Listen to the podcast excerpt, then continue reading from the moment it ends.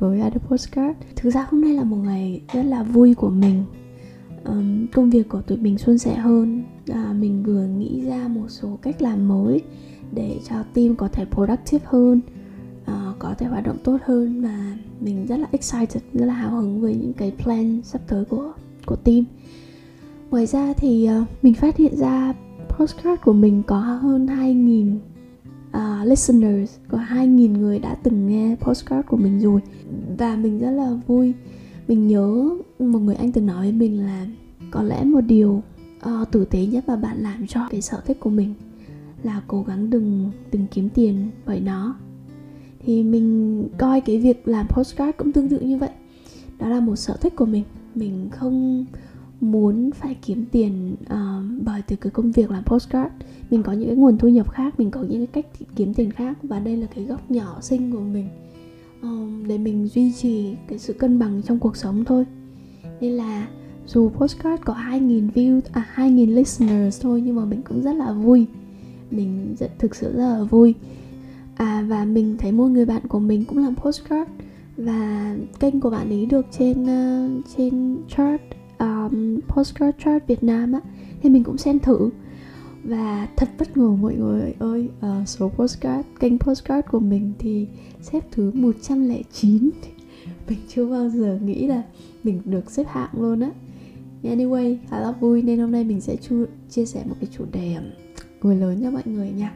Chủ đề này mình nghĩ là chắc là sẽ rất là hữu ích với mọi người à, tiêu tiêu đề của số podcast hôm nay sẽ là chuyện người lớn chuyện tiền bạc. Khi uh, à, mọi người đi làm một thời gian rồi chắc chắn là mọi người cũng bắt đầu có tích lũy này mọi người bắt đầu có tiền dư giả ra mọi người bắt đầu nghĩ đến những cái kênh đầu tư đúng không? Đặc biệt là các bạn sau uh, khoảng 3 đến 4 năm đi làm á các bạn có những cái uh, saving nhất định. Uh, và các bạn bắt đầu có những cái kế hoạch tương lai hơn ví dụ như là kết hôn sinh con um, du học mở một business hay gì đấy. Thì hôm nay chúng ta sẽ nói về tiền bạc. Những cái quan điểm của mình những suy nghĩ của mình về tiền bạc. Đối với mình á về tiền bạc thì điều quan trọng đầu tiên và những cái bước đầu tiên á, là mình nghĩ chúng ta cần tập trung vào việc kiếm tiền bằng tối đa cái nguồn thu nhập và đa dạng hóa nguồn thu nhập của chúng ta. Tiền nó như một uh, như một chất bôi trơn. Khi mà chúng ta có nhiều dầu mỡ hơn thì mọi thứ sẽ vận hành trơn tru hơn đúng không? Cũng tương tự như việc mà khi chúng ta có thu nhập tốt hơn thì chúng ta bắt đầu saving được nhiều hơn chúng ta bắt đầu có những cơ hội để đầu tư chúng ta đầu tư cho bản thân để kiếm thêm nhiều thu nhập nữa. Thì nên mình nghĩ cái việc mà tập trung vào kiếm tiền tối đa cái thu nhập của mình và đa dạng hóa cái thu nhập của mình cực kỳ quan trọng trước khi mọi người nghĩ đến cái vấn đề như uh, tiết kiệm này đầu tư này đầu tư chứng khoán hay gì đấy thu nhập của mình đến từ khá là nhiều nguồn khác nhau. Mình um, có những cái lương cứng mình có thưởng mình có những cái project bên ngoài. Uh, mình có những cái nguồn thu nhập bất thường ví dụ như đợt mình làm mà recruitment academy đi chẳng hạn. Rồi mình có những đợt mọi người nhờ mình tư vấn mình có nhận những case tư vấn của các anh chị cần mình tư vấn chuyên sâu vào một vấn đề nào đấy. Thì mình có nhận những cái case như vậy thì nó cũng là một số cái nguồn thu nhập của mình thì mình sẽ có khoảng độ ba bốn nguồn thu nhập khác nhau. Thì cái điểm quan trọng đầu tiên mình nói đó là thu nhập tiền bạc cũng như là dầu nhớt vậy đó. Chúng ta càng có nhiều tiền thì à, cái bộ máy vận hành nó càng chân chu bạn có càng có nhiều tiền thì bạn à, càng có một cái cuộc sống thoải mái hơn. Và khi bạn thoải mái uh, bạn sẽ có nhiều cảm hứng hơn là làm việc và chúng ta lại càng có nhiều tiền hơn kiểu như vậy. Thì việc đầu tiên mình lưu ý mọi người là hãy cố gắng tập trung vào cái việc mà bạn có thể làm tốt để tối đa thu nhập của mình và đa dạng hóa thu nhập của mình. Rồi đến cái bước thứ hai đó là à, khi mà chúng ta đã có um, thu nhập tương đối rồi chúng ta không phải quá lo lắng cái việc mà thuê nhà tiền nhà tiền ăn các thứ quá nhiều này. Thì bây giờ đến cái bước thứ hai đó là các bạn phải ghi chép lại được thu chi của mình kiểm soát được thu chi của mình. Trước kia thì mình có hay dùng money lover nhưng rồi mình thấy nó không hiệu quả bởi vì nếu mà dùng money lover là mình phải key in hàng ngày. Mình phải nhập hàng ngày tất cả những cái chi tiêu từ nhỏ đến lớn. Khi mà mình chi tiêu thì nó quá là nhiều việc. Nên cái cách của mình á mình học từ một người bạn. Khi bạn ấy làm budget cho cho cả một năm á thì đó là mình sẽ làm những cái báo cáo về thu chi um, cá nhân của bản thân một tháng một lần thôi. Và cách mình làm như thế nào? Mình cố gắng chuyển hết cả những cái chi tiêu của mình qua thẻ là mình à, khoảng độ một tháng gần đây là mình không có dùng tiền mặt nữa mọi người. Mình dùng hoàn toàn bằng thẻ. À, mình mua đồ ăn thì mình sẽ đặt đồ ăn ở siêu thị này ở Vinmart hoặc là Lotte có thể trả bằng thẻ. À, di chuyển thì mình cũng dùng bi và có gắn thẻ vào. À, thì mình không phải dùng tiền mặt nữa. Tất cả những cái mua sắm tiêu dùng khác mình đều có thể thanh toán bằng thẻ. Lưu ý của mọi người nhé khi mọi người thanh toán bằng thẻ với những cái thanh toán mà phải chuyển khoản á chuyển khoản cho người khác thì mọi người nhớ ghi rõ cái thông tin chuyển khoản để sau này cuối tháng mình có thể lọc ra cái khoản chi tiêu đấy thuộc cái nhóm gì. Ví dụ là mình mua một cái túi sách thông qua một cái shop online mà họ không uh, thanh toán trên shopee đi chẳng hạn thì mình sẽ ghi rất là chi tiết là à, Adele chuyển khoản tiền túi sách gì đấy. Thì đấy là cách mình làm. Rồi đến cuối tháng cách của mình làm là gì? Mình sẽ xuất ra cái báo cáo uh, về giao dịch của mình ở trong cái tài khoản đó. Um, và nó rất là dễ dàng thôi. Mình xuất ra một cái báo cáo đấy. Tại vì tất cả những cái chi tiêu của mình mình đã đều mình nốt rất là rõ rồi đúng không? Thì mình có thể phân tích được chi tiêu của mình trong một tháng là thuộc những cái khoản nào. Mình chia ra khoảng đến 15 cái nhóm chi tiêu khác nhau ấy mọi người. Ví dụ tiền nhà này tiền điện nước này tiền đi lại. Dễ lắm khi nào mình thấy một cái giao dịch là liên quan đến B Group hoặc là Grab, Mocha là mình biết đây là giao dịch liên quan đến đi lại rồi hoặc là cái những cái giao dịch nào mà liên quan đến Vinmart này, uh, Circle K, Lotte là giao dịch liên quan đến uh, mình sẽ liệt kê nó vào thuộc cái nhóm mà siêu thị. Rồi hoặc là ví dụ như mình thanh toán ở những cái nơi khác mà là uh, nó có tên nhà hàng á và là tên shop á mình cũng sẽ biết là nó thuộc cái nhóm nào. Như là mình đi là mua quần áo ờ, thời trang hay là đấy là nhóm mà ăn ngoài rất là tiện lợi. Em một tháng mình cả làm một lần thôi thì cuối tháng mình làm một cái report như vậy mình phân chia từng những cái giao dịch của mình ở trên cái thông uh, trên cái tài khoản đấy vào những cái nhóm khác nhau. Và mình có thể lượng hóa được mình có thể nhìn ra một cách rõ ràng là với một tháng thì tháng vừa rồi chi tiêu chi của mình đã hết tầm bao nhiêu. Bao nhiêu phần trăm là cho tiền nhà bao nhiêu phần trăm là cho ăn uống này bao nhiêu phần trăm là ăn ngoài bao nhiêu phần trăm là cho giáo dục. Trước giờ thì mình không có làm nhưng mà mình học bạn mình nên là hôm trước mình đã ngồi mình uh, phân loại tất cả những cái giao dịch những cái chi tiêu của mình từ đầu năm đến bây giờ. Nên mình phát hiện ra là à nó có một cái phần trăm nhất định. Ví dụ là tiền nhà sẽ chiếm đến khoảng độ tầm 40 phần trăm cái chi tiêu của mình này. Xong rồi tiền ăn trung bình của mình thì khoảng độ tầm bao nhiêu đó thôi. Hoặc tiền đi lại của mình cũng chỉ còn tầm từng đó thôi. Về điện thoại của mình cũng thế. Điện thoại của mình trung bình mình tiêu hết có 200 nghìn một tháng à. Nếu một cái tháng nào tăng lên á chứng tỏ là một cái gì đó đặc biệt một cái significant activity gì đấy. Nên mình có thể spot out ra, mình có thể tìm ra, biết là à tại sao cái số này sau mỗi tháng trung bình nó lại nó lại cao đến thế? Mỗi tháng có hết 200 nghìn dạy tao sáng tháng đấy hết 600 nghìn, đúng không? Bởi cách nhìn vào những con số đấy thì mình ước lượng được trung bình chung á, thì cái chi tiêu của mình cho mỗi khoản là như thế nào? Và cái secret ở đây là gì mọi người? Khi mình biết là trung bình chung một tháng, mình chỉ chi tiêu đến từng đấy thôi mình sẽ đặt ra một cái giới hạn một cái limit cho bản thân. Làm tháng trước mình cũng chỉ tầm đấy thôi nên là cái budget của mình cho tháng này khoảng từng đấy let's say khoảng độ 10 triệu đi cả. Thì cách mà mình làm á là mình sẽ để 10 triệu trong tài khoản từ đầu tháng. Và tất cả những cái giao dịch nào phát sinh với những cái thu nhập khác tăng lên trong tháng đấy mình sẽ chuyển hạn sang một cái tài khoản khác. À, và thường là mình sẽ chuyển vào phiên hay để tại vì có vài ngày ngắn hạn đó thì mình sẽ chuyển vào phiên hay để cho nó vẫn có một chút uh, lãi và mình lúc đấy mình không phải thống kê các chi tiêu của mình nữa. Và mình chỉ cần biết là ok um, cái budget của mình cho tháng này là từng còn từng đấy. Và mình sẽ nhìn vào cái con số dư của tài khoản của mình để mình biết là à vậy là mình có đã tiêu nhiều hay chưa hay là mình tiêu ít hay chưa. Nếu mà đến cuối tháng mình còn dư nhiều quá thì có vẻ tháng vừa rồi mình đang tháng này mình đang hơi khó khăn với bản thân cả. Mình nên trip bản thân something nice đúng không?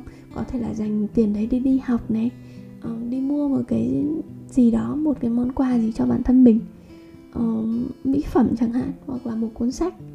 Miễn là đấy là cái budget mà mình mình đặt ra cho bản thân là mình có thể tiêu trong cái khoản đấy mà đúng không ạ? Là mình sẽ dùng. Nó để chi tiêu. Đến cuối tháng là mình cứ tiêu hết cái số tiền trong cái tài khoản đấy thôi. Đó đấy là cách mình làm. Mình thấy là hữu ích nhất mình không phải key hàng ngày. Và mình có vẫn có một cái sense of uh, money là mình kiếm được bao nhiêu tiền một tháng và mình chi bao nhiêu tiền một tháng. Mình nghĩ con số đẹp nhất là khoảng tầm 40 đến 45% thu nhập của bạn. Nghĩa là bạn chỉ chi tiêu đến 60% thu nhập thôi. 60 hoặc là 55% thu nhập của bạn thôi. Còn phần còn lại mình sẽ dùng để tiết kiệm đầu tư và đầu tư vào những cái kênh khác nhau. Đã qua cái bước thứ hai là kiểm soát được thu và chi của mình thì chúng ta bắt đầu có tiền nhàn rỗi. Thì uh, tiền nhàn rỗi thì đầu tư như thế nào đúng không? Mình phải nói với mọi người rằng là mình sẽ không phải là expert trong cái việc đầu tư đâu. Nhưng mà at least mình có những người bạn um, những người bạn rất là thân. Uh, mình có một anh bạn làm ở ngân hàng này anh ấy cũng là người đầu tư rất là nhiều. Mình có một cô bạn thân bằng tuổi mình um, cũng đang kinh doanh. Hai vợ chồng bên đấy thì cũng đầu tư khá là nhiều nơi. Xong rồi mình có bạn thân của mình ở bên mỹ một người học về tài chính nha làm 5 năm ở một uh, investment bank uh, một cái ngân hàng liên quan đến đầu tư á, và hiện tại cũng cũng đang làm startup và cũng đầu tư vào một số cái kênh khác nhau. Thì mình học hỏi từ bạn mình rất là nhiều.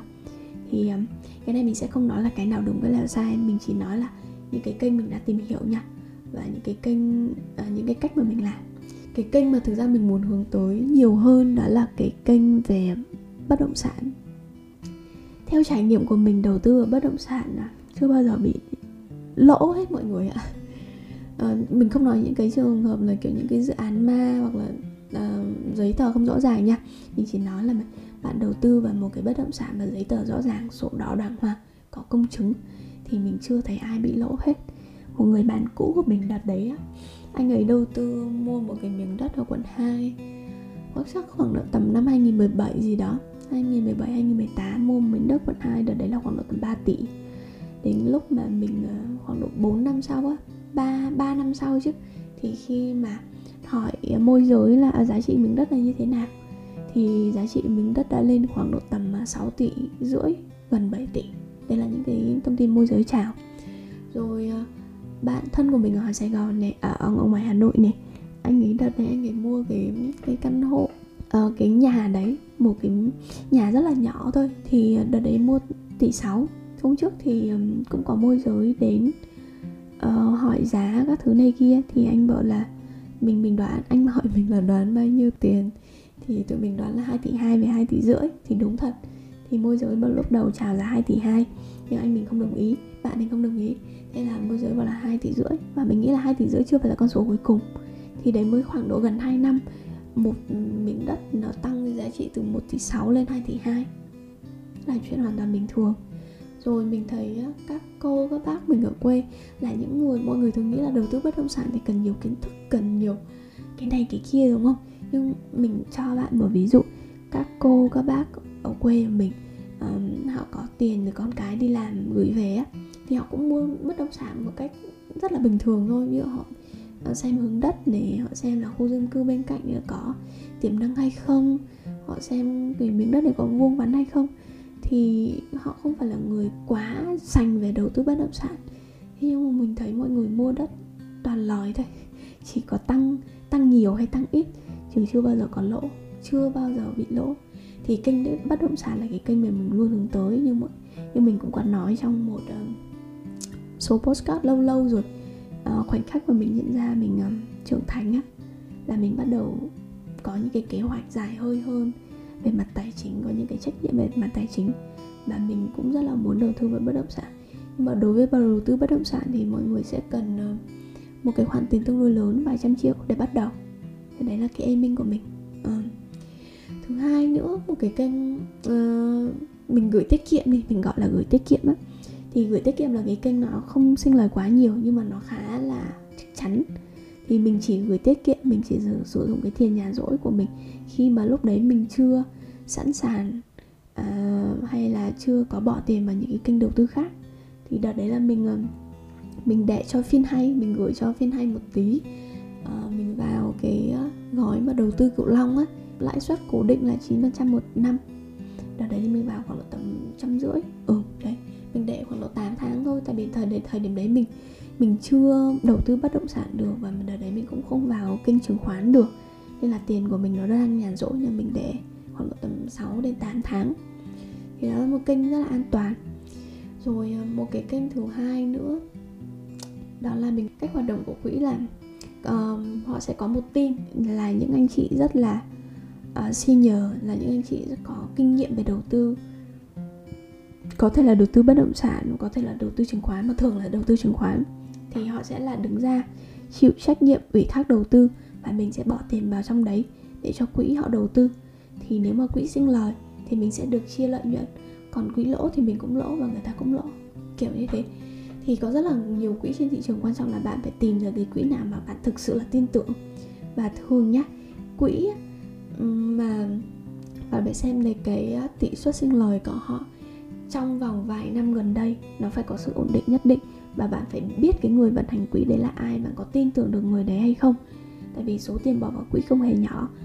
À, và thứ ba nữa là thường những cái quỹ đều họ có chi phí và chi phí trung bình của quỹ là 25% um, cái lợi suất đầu tư. Có nghĩa là say bạn uh, họ quỹ họ uh, dùng tiền của mình họ đi đầu tư và họ lời được 100 triệu đi chẳng hạn thì cái chi phí quản lý quỹ mình cần share lại cho quỹ đấy là khoảng 25 triệu. Thì đấy là cái mức trung bình nha. Đấy là những mức trung bình mà những cái quỹ hoạt động đang ok. Uhm, có thể um, thường họ sẽ thu như vậy. Và cái mức mà mình để bỏ vào quỹ thì nó cũng tương đối cao.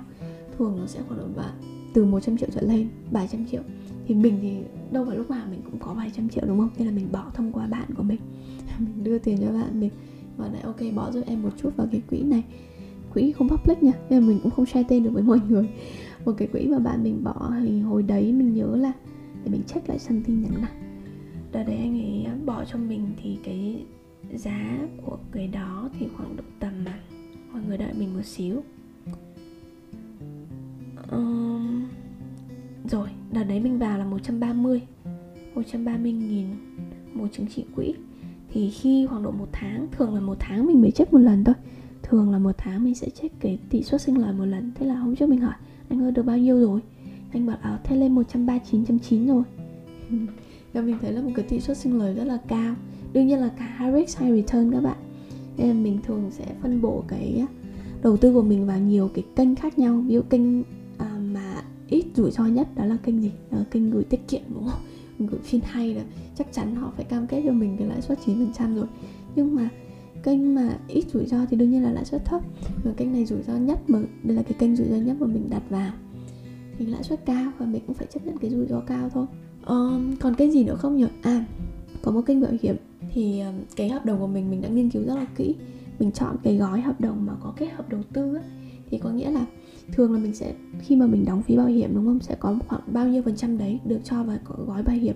Còn bao nhiêu phần trăm đấy sẽ bỏ ra để đem đi đầu tư thì nếu mà đầu tư sinh lời á, thì nó cũng như kiểu dạng một một dạng của um, chứng chỉ quỹ thôi.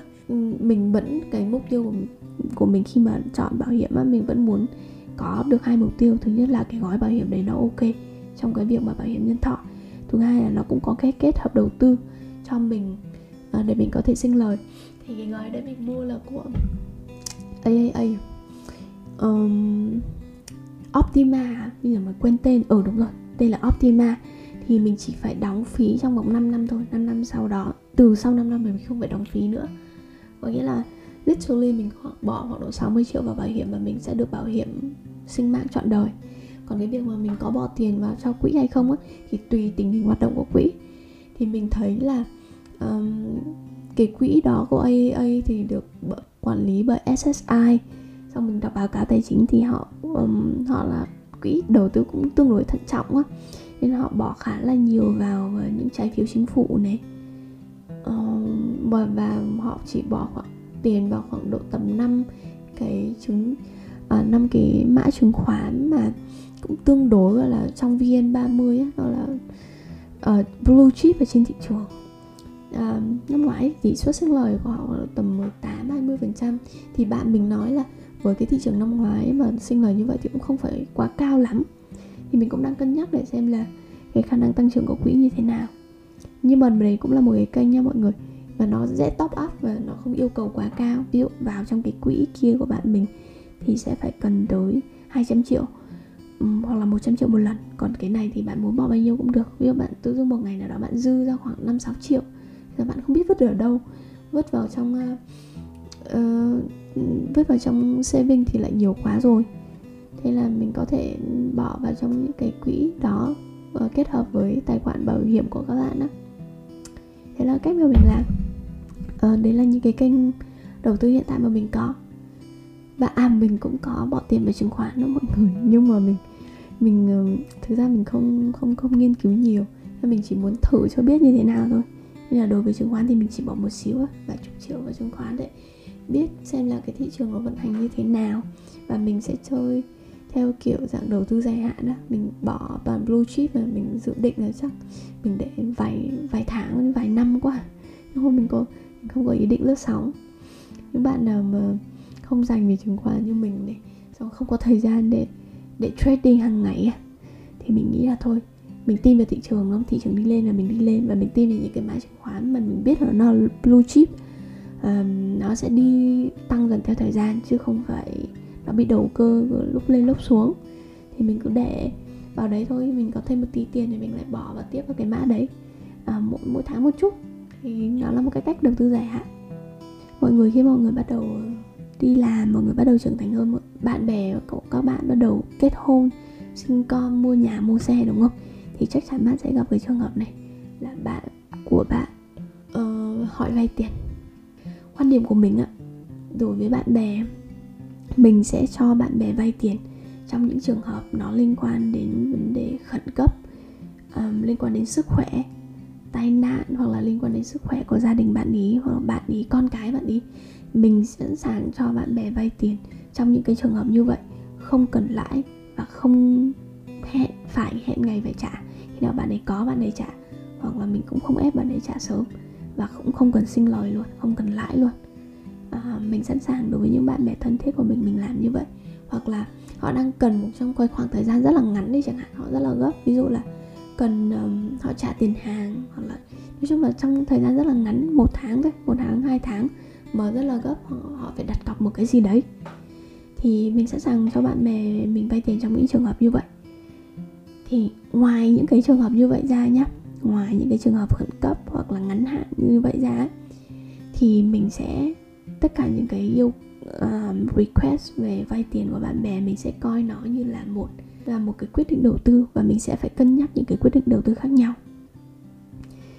Nếu cái việc mà bạn mình bạn bè mình cho mình vay tiền thanh khoản tốt lãi suất tốt uh, là một cái kênh đầu, đầu tư ổn định uh, và sinh lời tốt so với những cái kênh đầu tư hiện tại có của mình thì mình sẵn sàng cho vay và mình đấy là mình đầu tư cho bạn mình nhưng mà cũng có một số cái trường hợp hiện tại nhá mình đã có những cái kênh đầu tư mà nó sinh lời khoảng độ hai ba phần trăm một tháng.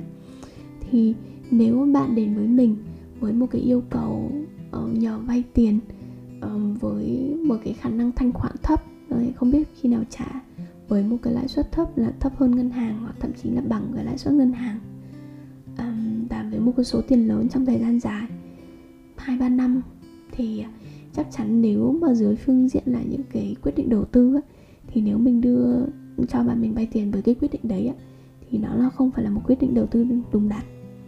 Thì mình sẽ từ chối những cái cái đề nghị như vậy. Mình rất là phe đối với bạn bè trường hợp khẩn cấp liên quan đến sức khỏe liên quan đến tính mạng liên quan đến cái sự con cái gia đình hoặc là ngắn hạn trong vòng một hai tháng mình sẵn sàng giúp đỡ bạn bè. Còn ngoài ra thì nó sẽ là cân nhắc những cái quyết định đầu tư bởi vì thì hôm nay là một số postcard rất là dài.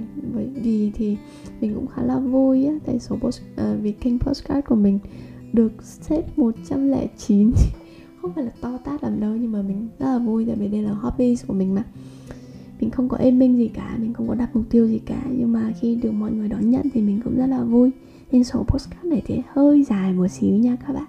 Nhưng mình mong là nó sẽ hữu, hữu ích với mọi người và thời gian tới thì mình sẽ chăm chỉ ra postcard nhiều hơn tại mình rất là enjoy cái công việc thu postcard như vậy. Khi nào mà số kênh postcard của mình mà đạt đến um, top 100 đi chẳng hạn thì mình sẽ làm một cái gì đó đặc biệt. Mình cũng chưa nghĩ ra nhưng mà yeah something special. Cảm ơn mọi người đã lắng nghe và hẹn gặp mọi người trong những số postcard lần sau nha. Cảm ơn các bạn rất là nhiều. Bye bye.